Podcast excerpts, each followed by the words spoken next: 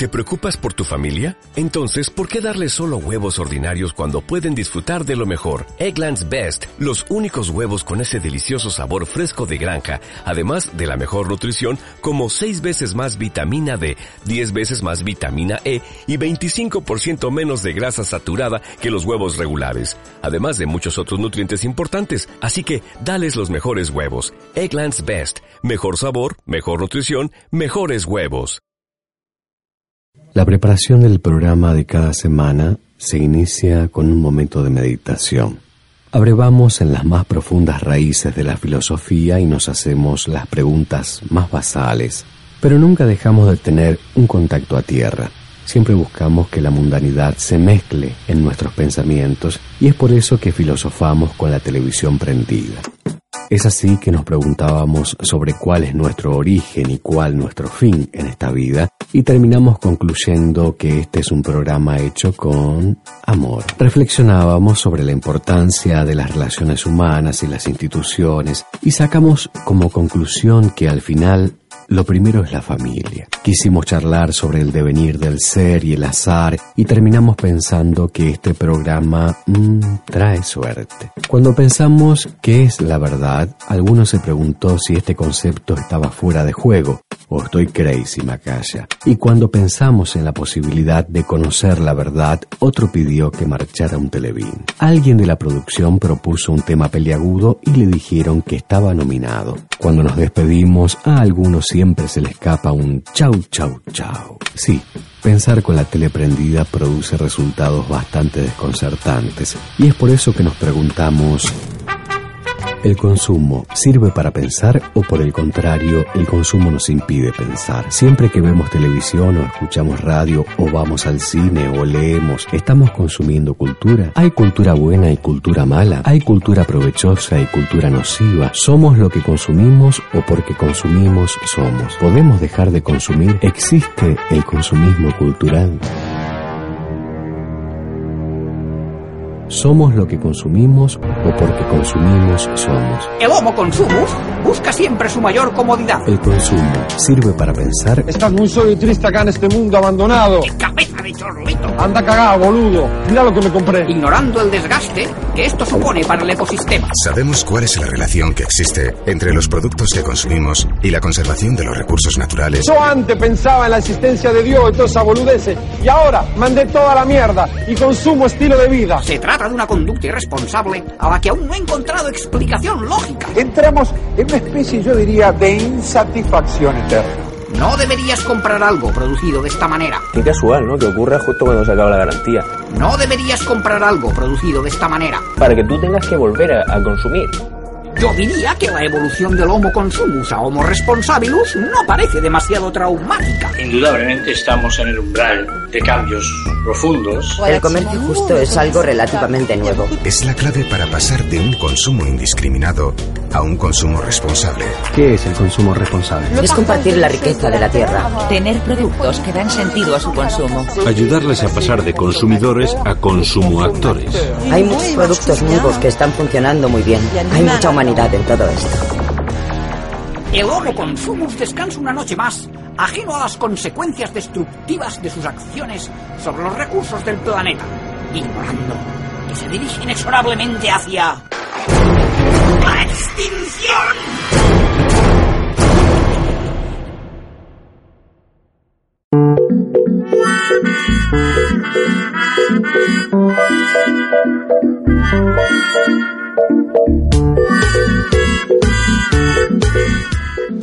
Bueno, y hoy se puede conocer a la gente de muchas maneras.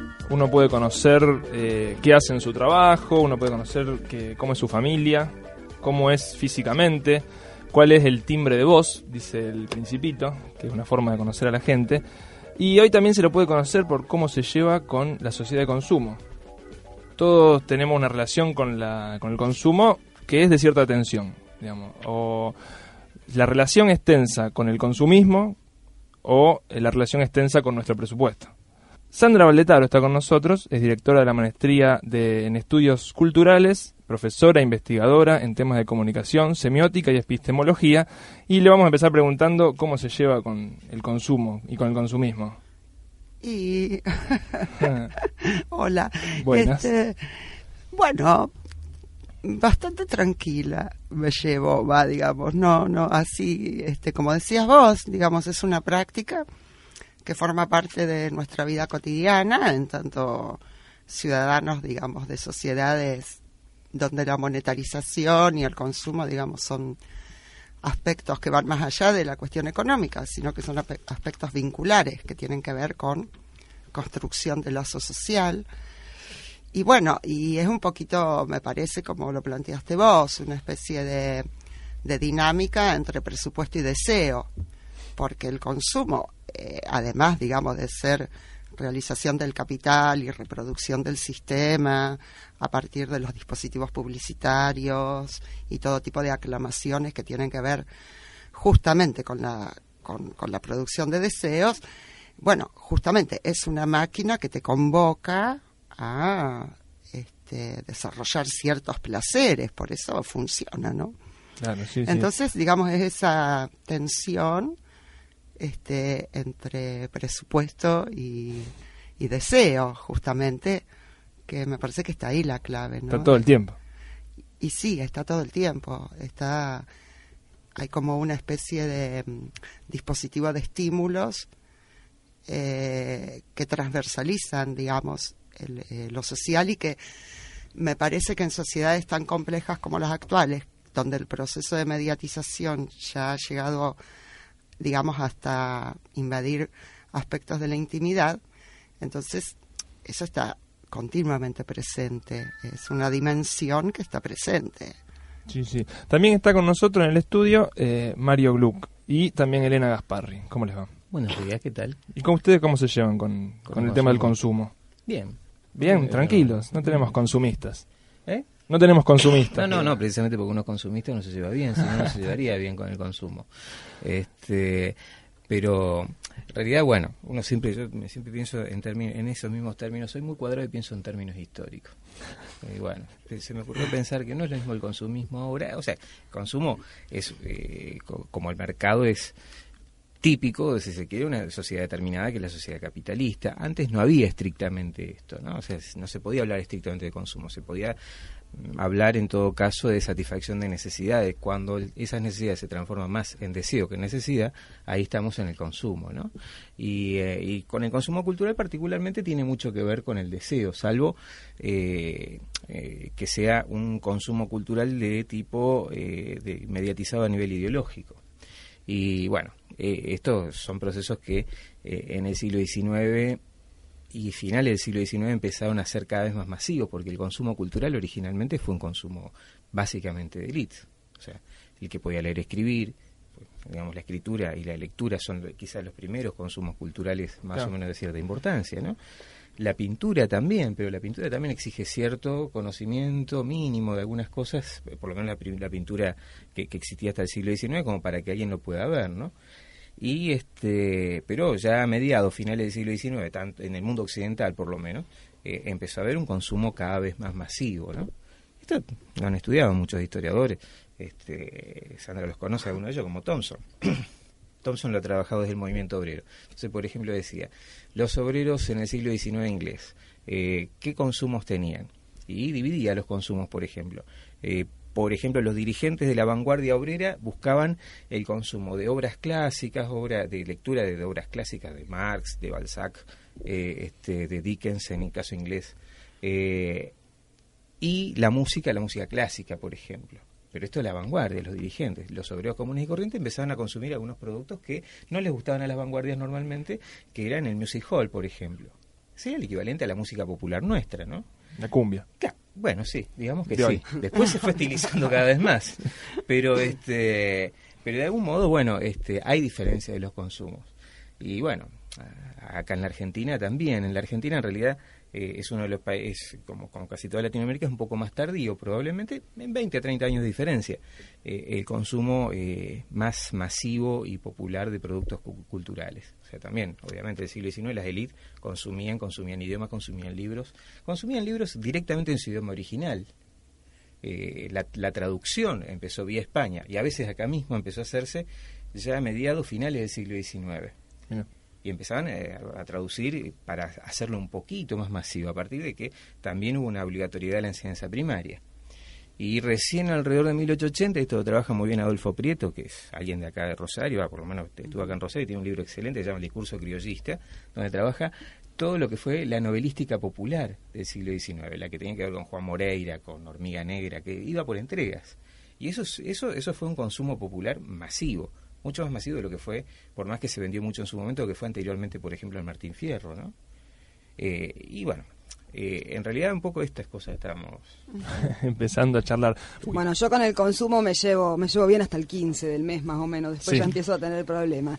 Pero me parece que hay que hay ciertos ejes que nosotros nos habíamos puesto en, cuando teníamos estas reuniones de producción con el televisor apagado, cuando pudimos apagar el televisor eh, y pensar que se fueron eh, planteando recién en lo que decía Sandra y en lo que decía Mario que tiene que ver una, bueno, con esta idea de los preconceptos o eh, los estudios que hay que, que, demuestran empíricamente cuáles son los consumos de las clases sociales, ¿no? Porque también hay una idea de para qué, qué cosas consume la clase social que muchas veces tiene que ver con el sentido común o con, lo que, con las creencias que uno tiene y que después los estudios que se hacen en relación a esto nos demuestran una cosa totalmente distinta. Pero hay una cosa que particularmente me devela a mí, que, creo que Sandra en el transcurso del programa nos va a poder ir eh, develando eh, y echando luz, que tiene que ver, hay un momento en el que el consumo deja de ser económico y pasa a ser cultural. Eh, mm. ¿Cuándo existe o es todo mezclado? O yo me compro una remera porque es cultural también. La podemos dejar picando a la pregunta, ya que vamos a, ya que tenemos un, para introducir hablábamos de consumo y también ya empezamos a hablar de consumo cultural, pero queríamos ver eh, cultura, detenernos un poco sobre esa palabra que es en la que nos va a definir etimológicamente Aldo Prico. Decíamos en la primera de nuestras entregas que gran parte del léxico latino surge de la actividad rural del pueblo romano que, obligado por su expansión económica y militar y devenida la ciudad en gran metrópolis cosmopolita, debe adecuar su lengua a las nuevas exigencias de las demandas culturales. Así el discurso de la filosofía, la historia y la retórica deben reformular sus rústicos vocablos y hacerlos rendir en otros ámbitos. Tal es el caso de cultura. Proviene del verbo latino colo, colere, que significa cultivar, recoger, recoger los frutos, ¿no es cierto? Labrar la tierra, cuidar, ejercitar, ocuparse, pero sobre todo ocuparse de lo que sale de la tierra porque uno ha procesado esa tierra, no por algo natural, sino de lo que uno ha invertido en esa tierra, de lo que uno ha intervenido. O sea que el verbo colo siempre supone la intervención artificial del ser humano sobre la naturaleza. Respecto de los dioses, implica venerar, honrar, velar por, dar culto, proteger. Por otro lado, también se entiende amar, estimar, aplicarse, querer, respetar, dar pruebas de respeto, reverenciar, dar buen o mal trato a alguien. De la primera acepción se desprende al fijarse en un sitio, habitar, morar, como la primera labranza, ¿no es cierto? Residir, vivir, que darán como resultado después colonia, colono, colonizar, colonialismo. Tiene su origen en la raíz griega kol, que significa originariamente podar, posiblemente la madre de todas las labores de cultivo, ¿no? tanto vegetal como humano, y que posteriormente decantó hacia el culto cultivo de las personas, con el significado también muy sintomático de adular en el culto destinado a los dioses. Cultura animi, el cultivo del alma, es lo que ha dado metafóricamente el uso actual. Pero en definitiva lo que define el, el sema fundamental, el significado fundamental de cultura desde el punto de vista etimológico, es la intervención del ser humano sobre la naturaleza para producir algo. No algo que biológicamente esté, sino algo que el hombre ha eh, provocado con su accionar. Lo que es la ciencia.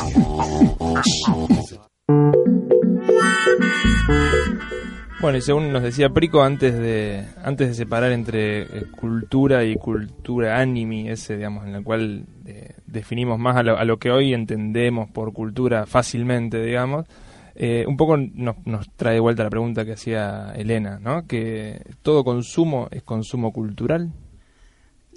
Bueno, el tema es que ahí hay que definir los términos, qué se entiende por cultura y qué se entiende por consumo. Claro, porque por ahí recién hablábamos de que se entiende etimológicamente, pero qué se entiende hoy por cultura. Actualmente el campo de, los estudios de cultura es muy amplio y tiene muchas perspectivas y entonces hay desde, digamos, una concepción idealista, iluminista, romántica, todo entre comillas, que tiene que ver justamente con esta genealogía del cultivo del espíritu, ¿no? Y que entonces ahí me parece que de alguna manera articula con el sistema de las bellas artes que se va consolidando en el siglo XIX. Me parece que la reposición histórica que, que, hizo Mario es muy importante, de tener en cuenta, digamos, esa dialéctica histórica que hace que la cultura se vaya transformando progresivamente en prácticas e instituciones consolidadas. Entonces ahí hay una acepción que de alguna manera eh, se vincula con el cultivo del espíritu, que tiene que ver también este, con actores sociales que se van consolidando, que son los actores de las élites este, o de, del arte, del mundo del arte. Empieza a funcionar el mundo del arte como una esfera con relativa, con relativa autonomía, se consolidan este, eh, los ministerios de, cultura, las secretarías de cultura, el sistema de las bellas artes. Y entonces ahí este, la cultura tiene esa acepción este, de eh, sujetos que poseen determinadas eh, características, claves interpretativas, conocimientos, educación, y se lo restringe, digamos, a esa dimensión. Después, en el otro extremo, están las posiciones que plantean que todo es cultura, digamos, desde un par de anteojos que te compras hasta el, la marca de jean, digamos, que elegís, pasando por si no elegís marca, que también es una manera de posicionarse ante el consumo eh, cultural, y entonces ahí cultura es todo, de cómo cocinamos, qué comemos, cómo nos vestimos, a qué hora nos levantamos, cómo nos representamos el tiempo y el espacio, qué tipo de imaginarios tenemos acerca de los vínculos entre padres e hijos, viejos y jóvenes, con el pasado, con el futuro. Entonces ahí se diluye bastante ese componente, digamos, este más de que tiene que ver con, con el mundo del arte simplemente. Igual no se pueden por ahí, eh, digo, las dos acepciones, eh, a ninguna se la puede dejar de lado del todo, porque cuando uno habla de, de, cultura como eh, objetos culturales, digamos, significativos, digamos, de, puntualmente el arte, la televisión, el cine, todo eso, cuando hablamos de consumo de todo eso, tiene directa relación también con la vestimenta, con la comida, digo, se, se, se llevan muy, muy de la mano, digamos, se relacionan muchísimo, ¿no? Eh, eh, se relaciona muchísimo y lo que pasa es que también si, lo, si uno ve históricamente el proceso de la mediatización, eh, hay un punto en que, por ejemplo, a partir de la consolidación de la televisión en la década del 60 y principios de los 70 como medio hegemónico, que produce una ruptura de escala, digamos, en las formas de comunicarnos, porque eh, produce un pliegue entre la ficción la realidad, lo íntimo, lo privado y lo público. Tiene un poder simbólico impresionante. Entonces ahí eh, se advierte como el advenimiento de un nivel de cultura media que estaría de alguna manera interpelando incluso a las clases altas y a las clases bajas, ¿no? Y una contaminación y una circulación de motivos culturales eh, que, forman una especie de cultura media, por llamarlo de alguna manera.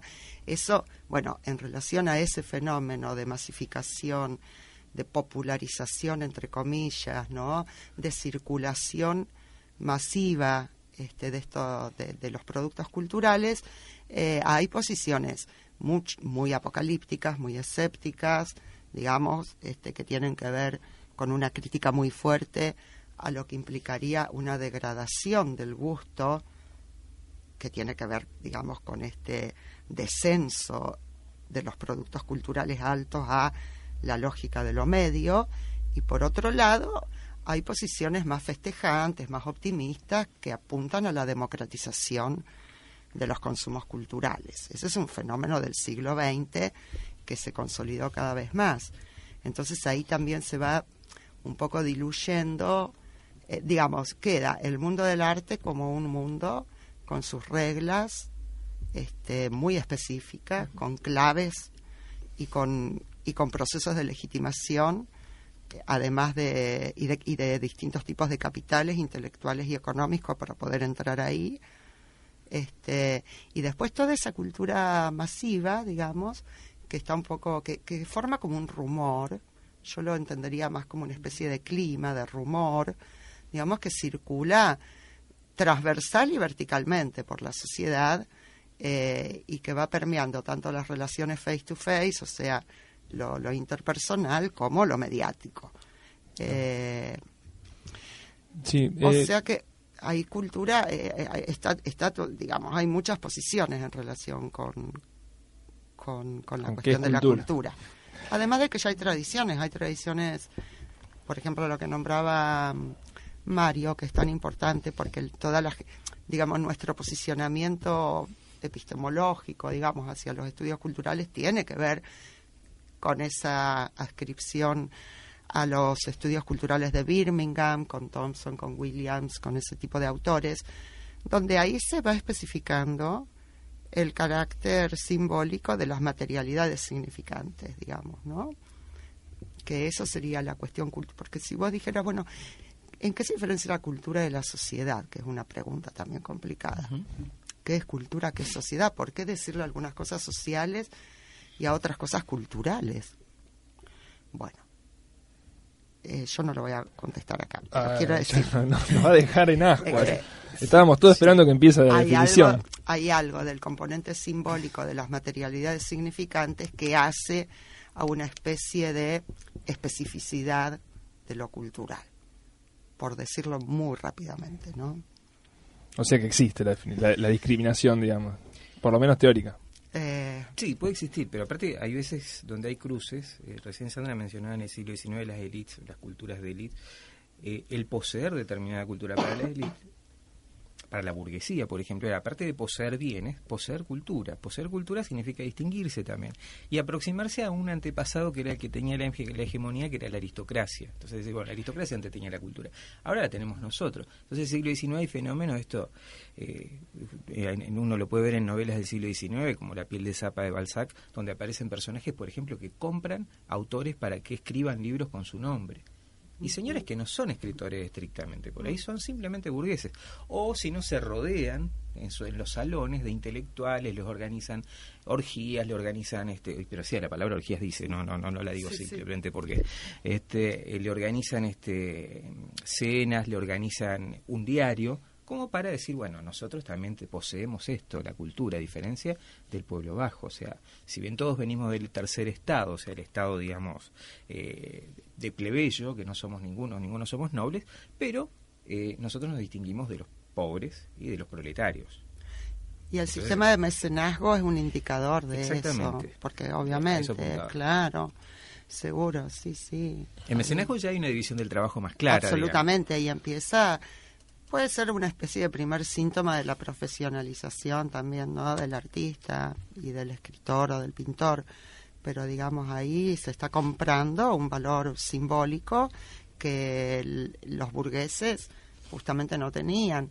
Hay un libro, eh, digamos, hay un enfoque que a mí me parece indispensable para entender, digamos, esta, esta manera más genealógica, historiográfica eh, de vincular cultura y civilización y sociedad, que son los trabajos de Norbert Elias, ¿no? En, por, por ejemplo, en el proceso de la civilización, y cómo el autor ahí va marcando esa diferencia entre el contexto alemán, por un lado, y el contexto inglés y francés en relación con el término de cultura, cómo se entendía la cultura en ambos, en ambos contextos, y cómo eso se ligaba al proceso civilizatorio y la necesidad en Alemania de conformar esa clase burguesa culta, digamos, que deriva en el, en el idealismo de alguna manera y en el, y, en el culto al espíritu del pueblo y que tiene tantas consecuencias que, que, bueno, digamos, uno podría hacer una cadena de efectos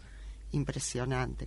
Entonces ahí aparece también esa división este, muy, muy marcada entre la cultura como marca del proceso civilizatorio que siempre va para adelante, digamos, de una burguesía pujante, que hace alianzas productivas con las clases aristocráticas y que concibe imaginariamente el proceso civilizatorio como un desarrollo siempre creciente y, digamos, el, carácter más lumpen de, de, la aristocracia y de la nobleza alemana, este, que pone en necesidad a los actores sociales de las pequeñas burguesías que están ascendiendo de construir una representación de la cultura más esencialista que rescata la noción de pueblo como central y deriva en otro proceso civilizatorio distinto. Entonces ahí también uno tiene que ver eh, las diferencias de, entre cultura, sociedad y civilización, porque está muy atada a los contextos, a, a, a cómo se fueron dando los procesos materiales, ¿no?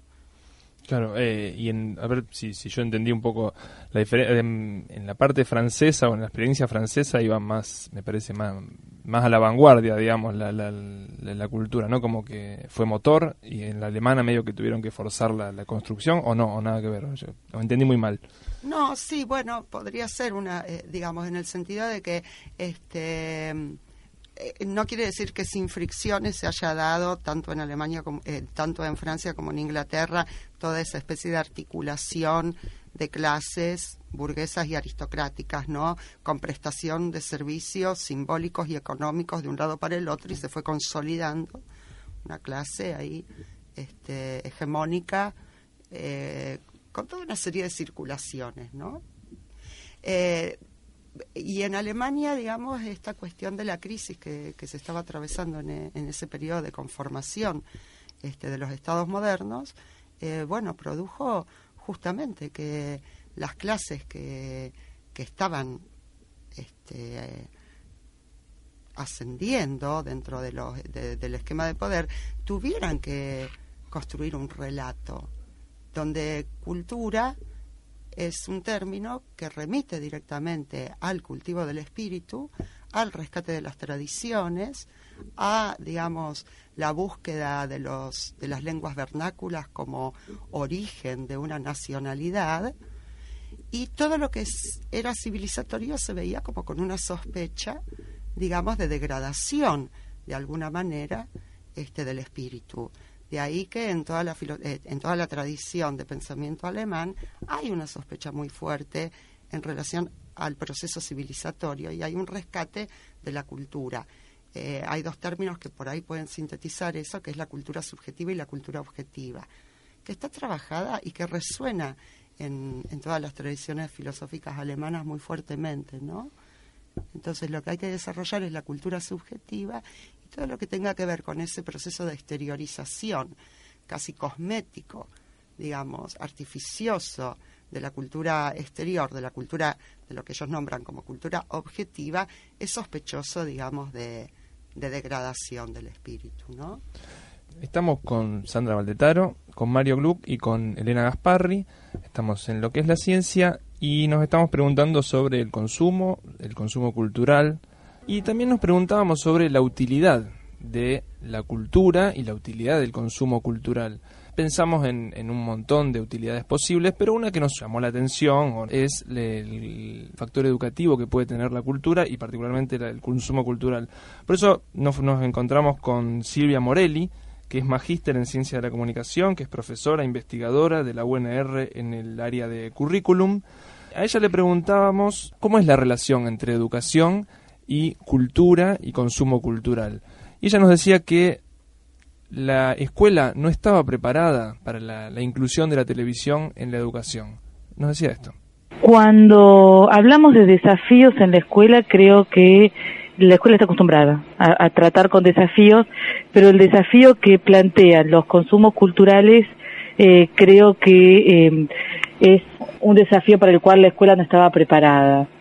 En principio porque la lleva a pensarse como institución social y cultural, pero además porque esa cultura de la cual tiene que hacerse cargo o tiene que poder recoger es una cultura nueva porque tiene que ver con las culturas de imagen.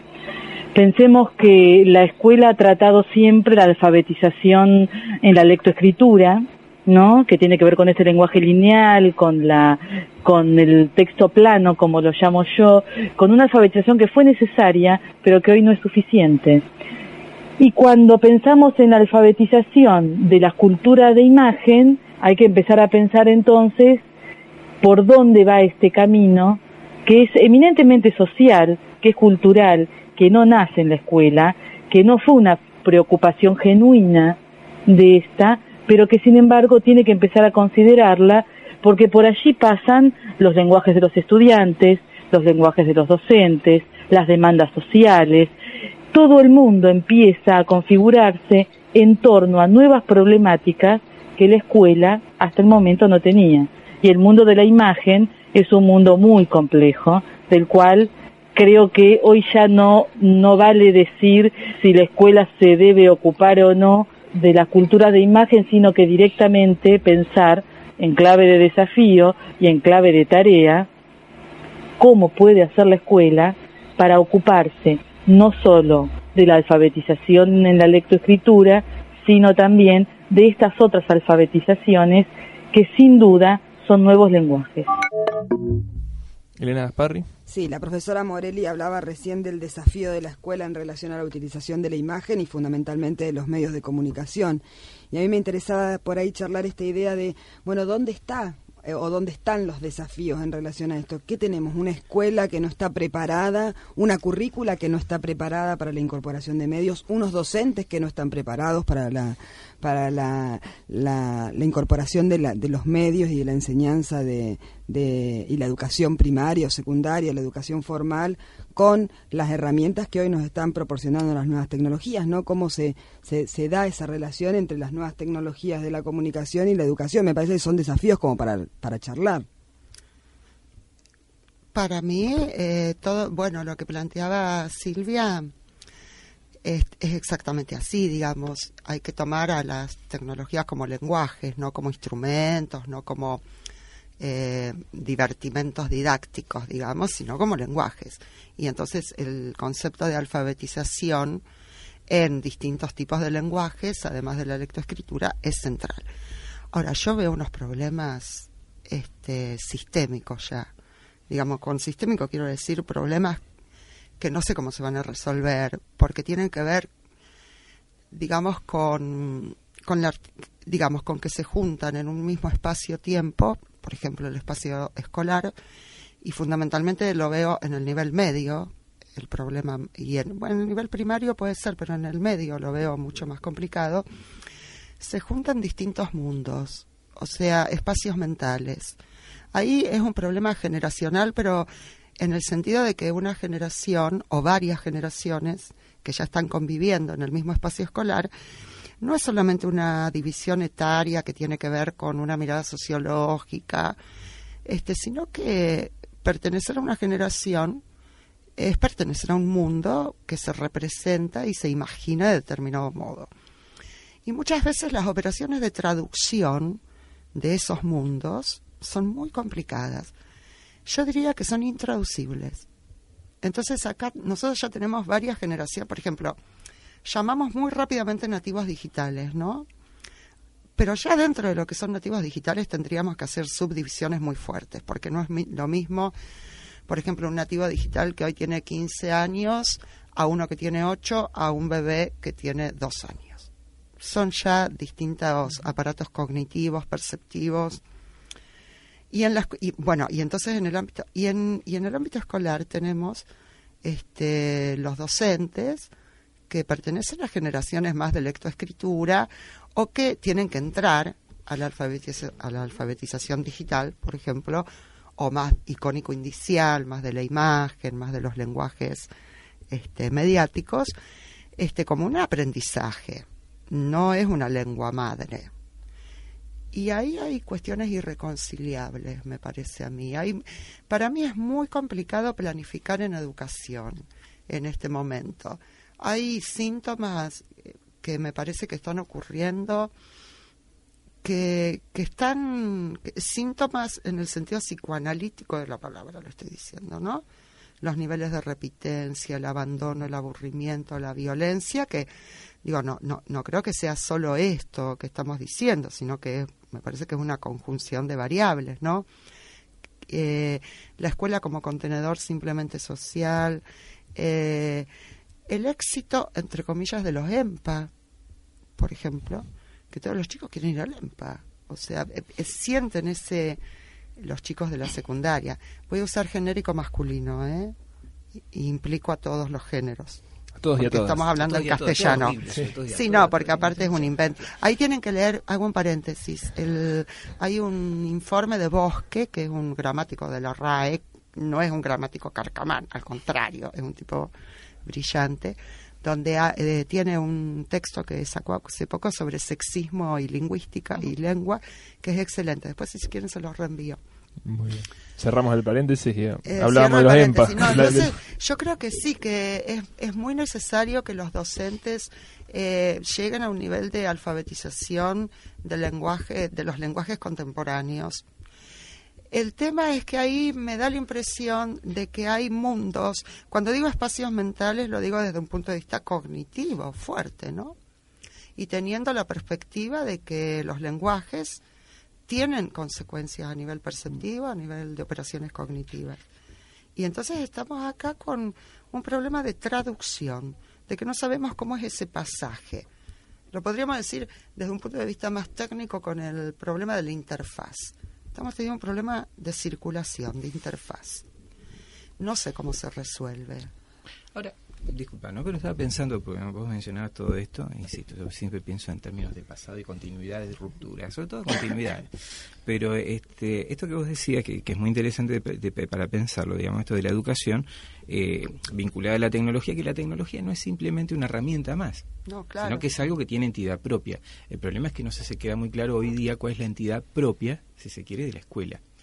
Eso es lo que queda poco claro, que más o menos Ahora, si yo me remonto a cuando se creó el sistema escolar, teóricamente era todo lineal, digamos. La escritura era clarísimo que era lo que había que ver.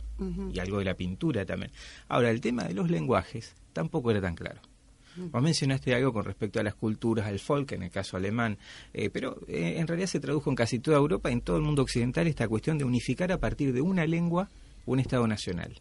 O sea que no había una sola lengua en ningún lado. En ningún lado. O sea que también hubo problemas de ese tipo, obvio, se resolvieron de otra manera. Mm. Este, y se resolvieron de alguna manera con una unidireccionalidad que se sabía que la lectoescritura era la base sobre la cual se iba a fundamentar esto. Eh, hoy día probablemente esa no sea. Pero bueno, sería interesante justamente tratar de ver más que, qué sé yo, las adaptaciones que se hacen a veces un, poco para mi gusto burdas, es decir, bueno, que es adaptarla a las nuevas tecnologías de la escuela, sino poner un cañón y mostrar lo que está escrito eh, en una pantalla, digamos, que se hace, ¿eh? y mucha gente. Sí, porque no saben qué hacer con claro, eso, no entienden la gramática. Ahora, esto que vos decías que es tan interesante, justamente, pero el tema también ahí es que después de la caída del muro de Berlín, esta realidad que de alguna manera se resolvió políticamente a partir de la política de, una sola lengua, del folk, por decirlo metafóricamente, ¿no?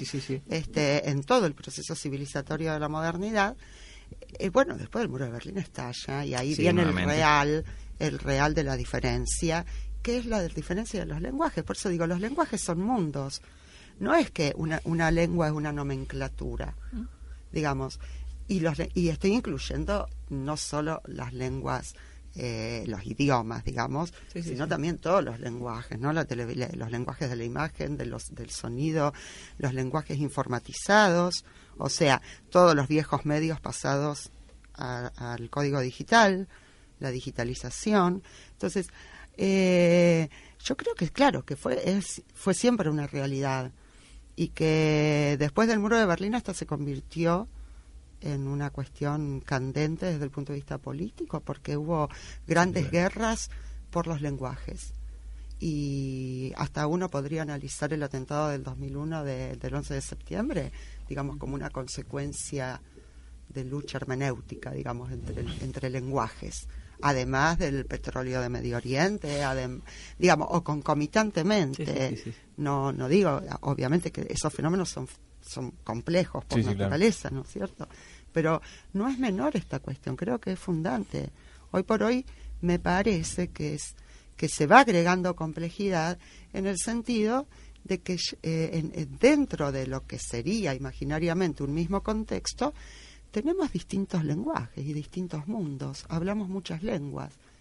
Y entonces la gente que le tiene que enseñar a los otros, y los otros hablan, es como que unos hablan en chino y los otros en, en alemán. Y hablando de lenguajes, eh, preguntábamos a Silvia Morelli eh, sobre dos lenguajes que hoy conviven en la televisión y que nos parecen que uno, le preguntábamos en estos términos, eh, uno me parece que puede llegar a ser aliado y otro enemigo. En realidad le preguntábamos en estos términos, ella no respondió en estos términos, que son, y le pusimos también como rótulos, el modelo Tinelli y el modelo Canal Encuentro. Y le preguntábamos si efectivamente uno era aliado y otro enemigo o cómo funcionaban, cómo se relacionaban entre ellos.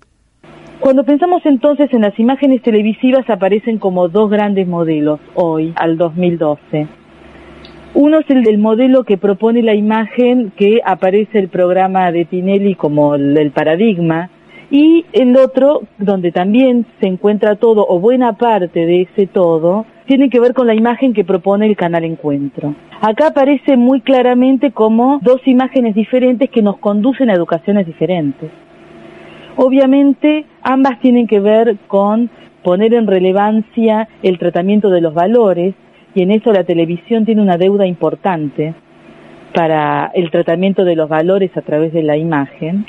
Pero en el, en el lugar de Tinelli encontramos como la exacerbación del modelo televisivo, porque hay un tratamiento del género y de las problemáticas femeninas de manera específica, porque el problema de lo corporal se trabaja además muy claramente. Eh, las estéticas televisivas están trabajadas de un modo específico, pero fundamentalmente porque en este formato televisivo creo que encontramos todo el estilo de lo que en una clave se llama un buen programa televisivo, si lo rematamos con el rating que tiene un programa de Tinelli. Yo tomo esto como modelo, podemos pensar en muchos programas que tienen un tratamiento del sufrimiento y del dolor de manera exacerbada ante la pantalla y los espectadores, y pensemos en esto los alumnos como espectadores, están allí en este enclave de consumo cultural espectadores del dolor ajeno. Y pensemos también en los reality show como modo también en el que la pantalla televisiva demuestra las problemáticas sociales. Entonces ahí tenemos un tratamiento de la sociedad y de la cultura a través de las imágenes muy diferente al tratamiento que puede estar haciendo un canal como el canal Encuentro, que además se piensa desde su origen como un canal educativo más ligado a la alfabetización que produce la escuela. Por supuesto, adelantándose o despegándose de la escuela cuando piensa en ese tratamiento como un tratamiento desde la cultura de imagen. También Silvia Morelli nos decía que como tienen dos eh, formas de generación, dos génesis distintas, el lenguaje Tinelli y el lenguaje Encuentro, también tienen una, dos, dos formas distintas de aportar en la escuela y de aportar eh, sobre dos lenguajes distintos. Uno más parecido a la televisión propiamente y otro ya más articulado, articulado con el cine. Está bien partir de estos, de estos modelos que ofrecen paradigmas diferentes en clave de tinerización y en clave encuentro. Y que por un lado está el, el choque, el poder mostrar que en realidad, programas como los de Tinelli no son ni más ni menos que un programa elaborado estrictamente en clave televisiva y que encontramos toda la producción del estilo televisivo. Y entonces, por otro lado, el paradigma encuentro puede servir como eslabón articulador para ir más allá del tratamiento de las imágenes y cuando vamos más allá, encuentro es un camino que nos saca de la pantalla televisiva y nos está llevando a la pantalla del cine, a la pantalla de la proyección, a otro espectador que no es el espectador tal vez pasivo, no lo sé, de la televisión, pero al espectador que está buscando algo más en la cultura y que le está pidiendo una interpelación a la cultura que tiene que ver con sus propias problemáticas sociales. En ese sentido, entonces, el desafío que parecía un desafío educativo es un desafío de valores, es un desafío que se instala en clave filosófica y que creo que es un desafío que, si bien se denuncia en la escuela como que debería ser la escuela la institución que recoja este problema, creo que entonces deja de ser un problema estrictamente escolar, sigue siendo educativo, pero se instala de manera social de, un modo diferente. Y entonces ya no tenemos por qué demandarle solo a la escuela, sino que la demanda es una demanda que tiene que ver con el control social. ¿Qué estamos haciendo y cómo organizamos las instituciones sociales para poder convivir y seguir aprendiendo, seguir educando en este contexto de crisis? Sandra, tenías ganas de hacer un comentario, me parece. Eh, bueno. Te vi cara de que hacer un comentario. Capaz que no. No, me, Capaz que no. Eh, no, no, yo eh, me parece bien lo que plantea Silvia, o sea, estoy de acuerdo. Solo que mm, la concepción del espectador, ahí eh, pensaría un poquito en reforzar algunas cuestiones, ¿no? ¿Por qué? Porque nosotros en tantos sujetos, me incluyo como, como público espectador, tenemos, digamos, para mí la televisión, primero, hay algo que es la televisión, que es una máquina, fundamentalmente una máquina de producción de afectos y de deseos, ¿no?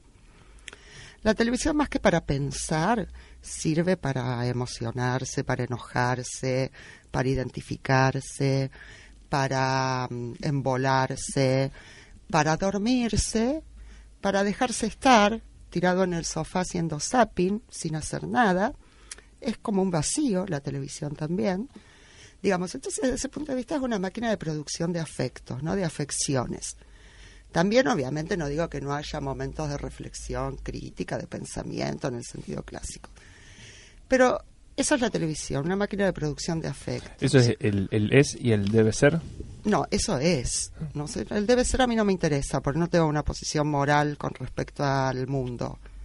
No creo en lo bueno y lo malo va, no me interesa, veo cómo funcionan las cosas y sí creo que hay cuestiones que uno puede evaluar desde el punto de vista de la calidad, de la calidad estilística, de la calidad de las gramáticas que están, o sea, uno puede discriminar lo que es una buena literatura de lo que es una mala literatura, sin entrar en una discusión del canon, lo puede discriminar igual, puede obviamente puede decir qué calidad, qué buena calidad que tienen los programas de encuentro, tal cual pero Tinelli está hecho con mucha calidad también, en otro sentido, porque ahí lo que iba a decir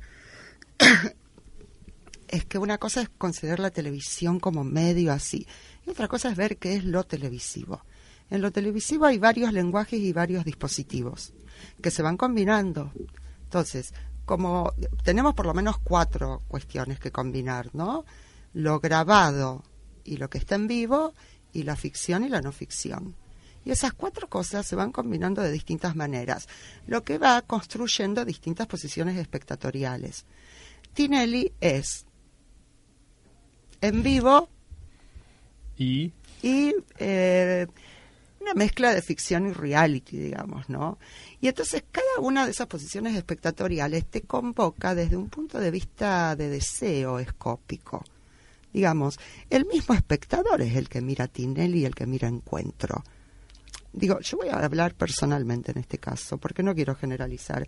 Yo miro Tinelli, miro Encuentro, miro Crónica, mucho, miro Crónica, porque me parece que en Crónica hay algo del orden de lo televisivo en estado puro a veces, del lenguaje, ellos saben lo que es la televisión, lo televisivo más que la televisión. Y soy siempre, nunca soy el mismo sujeto, porque también ahí qué concepción de sujeto uno está teniendo.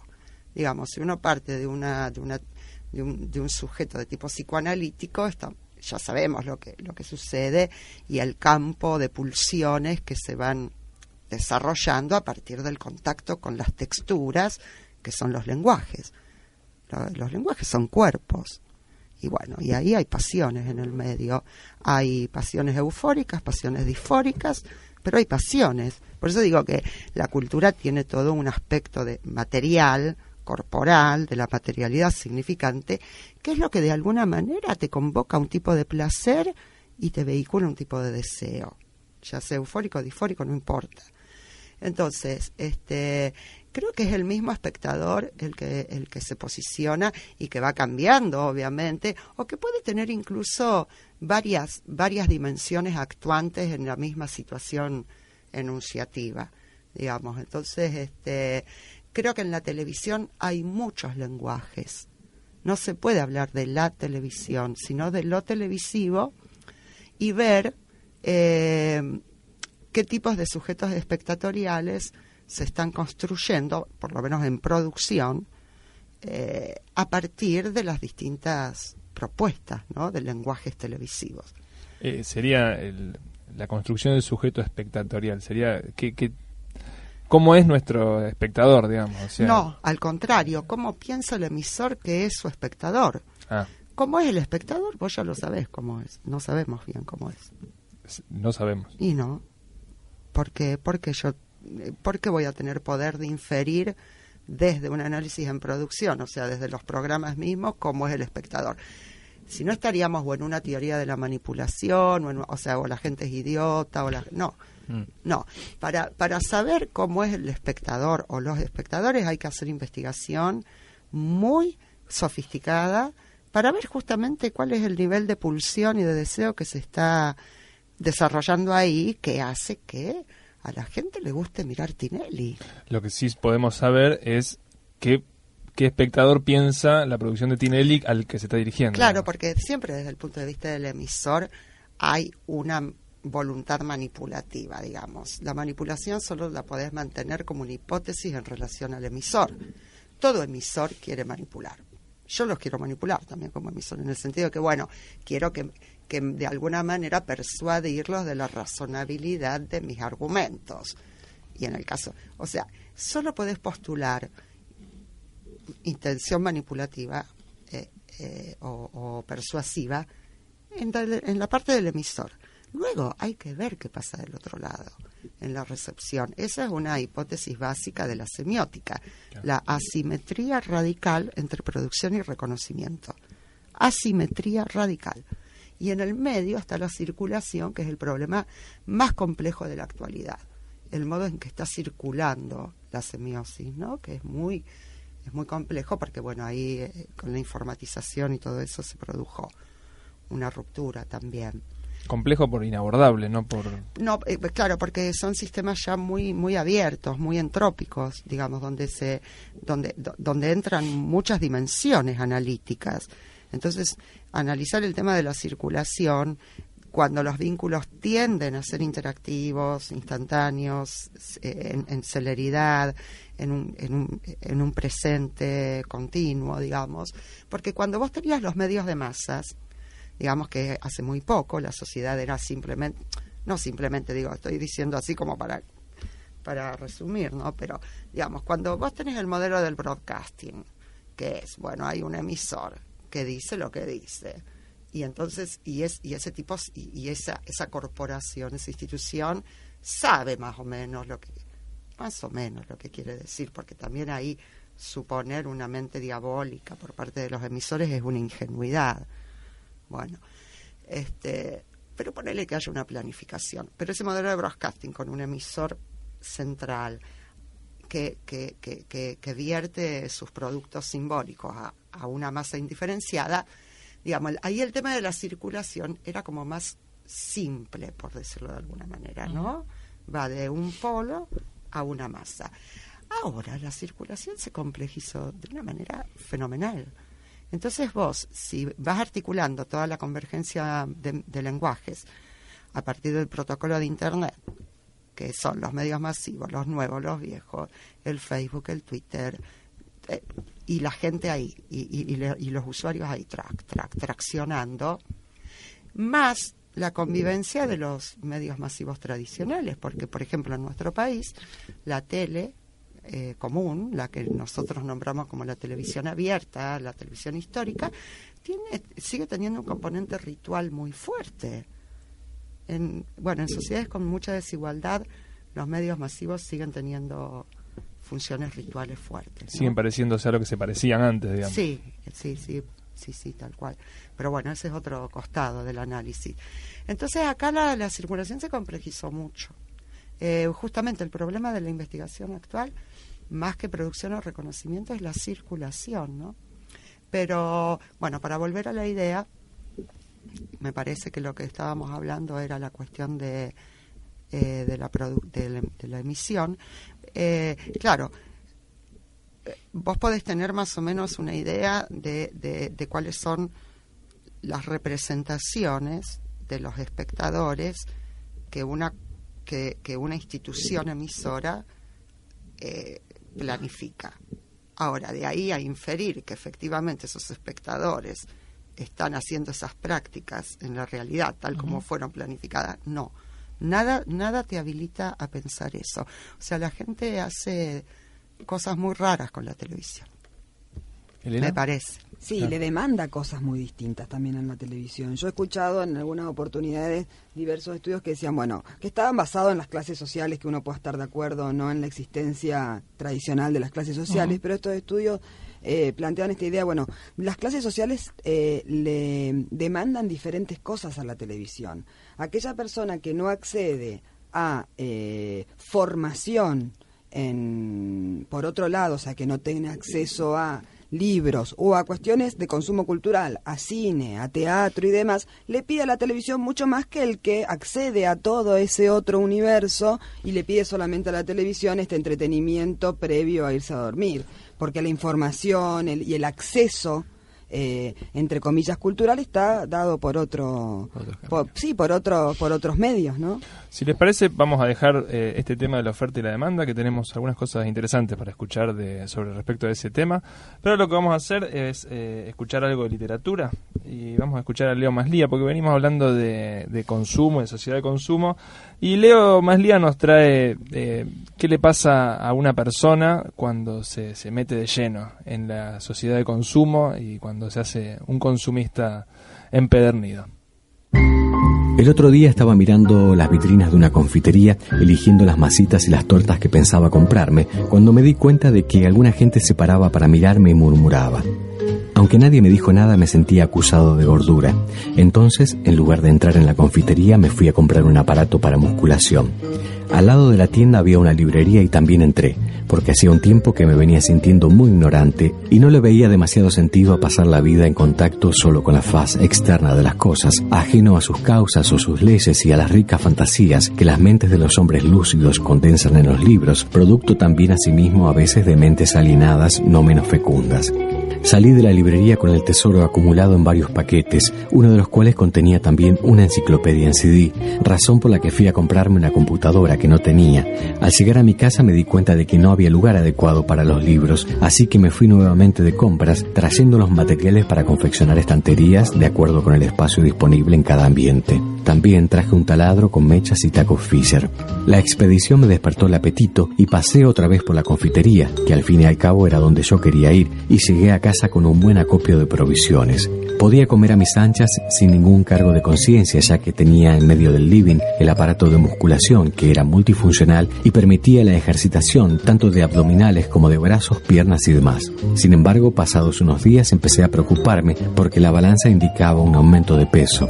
Además, los libros, aunque los había sacado de sus envoltorios, parecían afectados de un letargo que no dejaba traslucir nada de la vitalidad y la sabiduría que supuestamente contenían. En un momento sonó el timbre y vi que era un vendedor. Me negué a abrir la puerta, seguro de que tenía en casa todo lo que podía necesitar. Él suplicó que le concediera dos minutos, controlado por un cronómetro que venía de regalo si le compraba un jabón de tocador. Ya tengo, le dije. Tengo el armario del baño repleto de jabones de tocador y sin embargo estoy cada día más mugriento. Pero señor, me contestó, si deja los jabones en el armario su piel nunca va a ganar en pulcritud. Yo le dije que esas solo eran promesas publicitarias. También le manifesté mi descontento por la inutilidad de mis últimas compras, el aparato de musculación, los libros, el CD, la computadora, los materiales para hacer estantes, que estaban apilados en un rincón sin mostrar la menor predisposición a servir para algo. Y con respecto a los jabones, no me auguraba mejores vaticinios. Pero señor, volvió a decir el vendedor al ver que yo no aflojaba, usted no puede los jabones guardados en el armario, los tiene que desenvolver, se los tiene que pasar por la piel. Al oír esta propuesta indecente cerré enseguida la puerta, prometiéndome no abrirla más a ningún vendedor. Pero encontrándome de nuevo frente a todas esas cosas que había comprado y de las que no sabía cómo sacar provecho, tuve una ráfaga de iluminación que me mostró el kit del problema. Las cosas estaban ahí y no eran de mala calidad. Los libros estaban bien encuadernados, la computadora era de marca, los estantes eran sólidos. Lo que me faltaba era algún dispositivo que me permitiera usufructuar el potencial de cada artículo. Un amigo cuando le hablé de esto me dijo, pero loco, lo que tenés que hacer es leer los libros. Y el taladro usalo, hace los agujeros, pone los estantes y la computadora prendela. Ya la prendí, le dije, pero no hace nada. ¿Y el aparato de musculación? me preguntó, ¿lo estás usando? ¿Cuánto rato le dedicas por día? Yo le dedico bastante rato a mirarlo, le dije, pero no esperes que haga otra cosa con él. Yo ya hice el esfuerzo de comprarlo y lo pude comprar gracias al trabajo de muchos años. Trabajo no mío, pero alguien tiene que haber trabajado mucho como para que yo tuviera el dinero que me costó ese aparato. ¿No te parece? Mi amigo no me entendió, pero yo quiero hacer una llamada a esas empresas que producen nuevas tecnologías para que se sensibilicen ante esta grave falencia que sufre el mercado. Una sociedad de consumo no es seria si el consumidor para poder consumir los productos tiene que transpirar. Renglón vacante, de Leo Maslía.